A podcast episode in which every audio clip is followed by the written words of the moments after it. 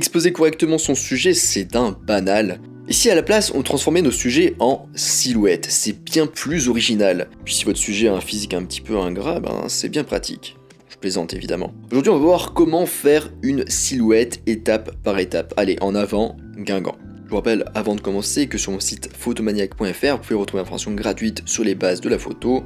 Vous inscrire, c'est totalement gratuit, vous aurez accès à plusieurs heures de formation vidéo.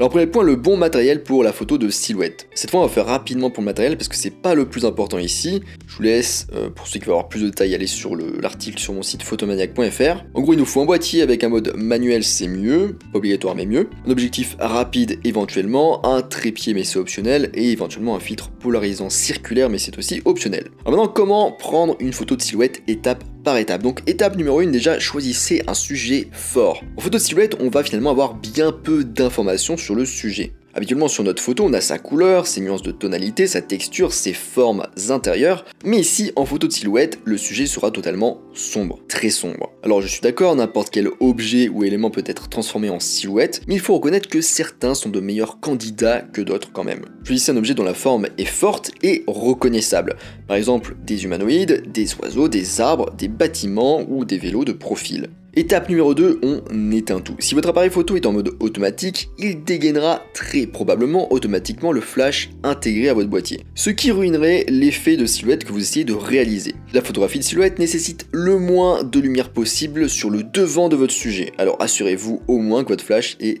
désactivé. Étape numéro 3, assurez-vous que la lumière vienne de derrière. En photo de silhouette, on inverse tout ce qu'on a appris jusque-là. Le principe ici, c'est de prendre le sujet à contre-jour. Au lieu d'éclairer l'avant de votre sujet, vous devez faire en sorte que l'arrière-plan soit plus éclairé que le premier plan de votre photo. C'est le principe central de la photo de silhouette. Si vous prenez des photos en extérieur, il est essentiel que le soleil soit relativement bas au-dessus de l'horizon. En général, d'ailleurs, on fait les photos de silhouette lors d'un coucher ou d'un lever de soleil. La configuration classique consiste à placer votre sujet devant le soleil qui se lève ou se couche. On utilise d'ailleurs beaucoup cet effet pendant la golden hour. Pour éviter les reflets, les éblouissements et les grandes zones blanches sur votre photo, cachez le soleil derrière votre sujet principal. Étape numéro 4, cadrer. Cadrez votre photo de façon à ce que votre sujet se trouve devant un arrière-plan uni et lumineux du coup. Étape 4, cadrer. Cadrez votre photo de façon à ce que votre sujet se trouve devant un arrière-plan uni et lumineux. Les meilleurs arrière-plans sont de deux types.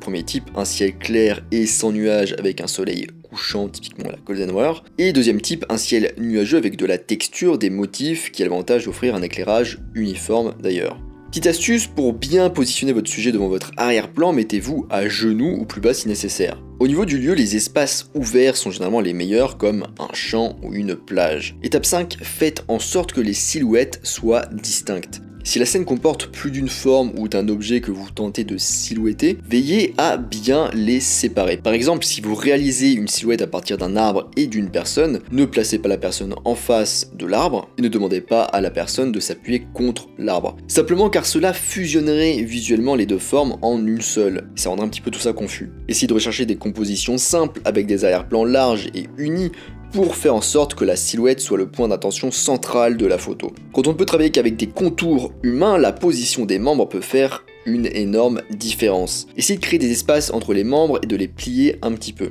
Si votre humain est tout raide comme un piqué, il aura une drôle de forme. Petite astuce, si vous photographiez des humanoïdes, vous pouvez les immortaliser de profil plutôt que de face. De cette façon, les traits, donc le, nez, la bouche et les yeux, sont davantage soulignés et la personne est plus reconnaissable. Vous pouvez aussi demander à votre sujet de porter des vêtements plus serrés que amples pour que la forme humaine soit reconnaissable un minimum. Autre astuce, si vous photographiez une famille, encouragez-les à se tenir le long d'une ligne imaginaire, puis à s'écarter de manière à pouvoir se tenir la main, les coudes légèrement pliés. Ils doivent être espacés. Étape 6, prendre la photo du coup en mode automatique. En automatique, votre appareil photo veut faire en sorte que votre sujet soit exposé correctement, sauf que ça ne se marie pas bien avec un effet de silhouette. Du coup, on va le tromper. L'appareil photo uniquement je précise au cas où. Vous allez du coup, dans un premier temps, diriger votre appareil photo vers la partie la plus lumineuse de votre scène, puis dans un second temps, appuyer sur le déclencheur jusqu'à mi-course et ne pas le lâcher. Dans un troisième temps, vous allez bloquer l'exposition, le bouton avec un astérix sur Canon, AEL, AFL sur Nikon. Dans un quatrième temps, vous allez recadrer votre photo comme vous le souhaitez. Dans un cinquième temps, vous allez appuyer complètement sur le déclencheur. Alors, petite remarque, certains appareils photo disposent également d'un mode de mesure spot qui permet d'utiliser encore mieux cette technique. La mesure spot indiquera à votre appareil de ne la luminosité que sur la partie centrale de votre viseur, et du coup on va pointer cette partie sur l'arrière-plan lumineux ou à côté de la source lumineuse. Autre remarque, si votre appareil photo est doté de la fonction D-Lighting actif, notamment chez Nikon, veillez à la désactiver, car cette fonction tente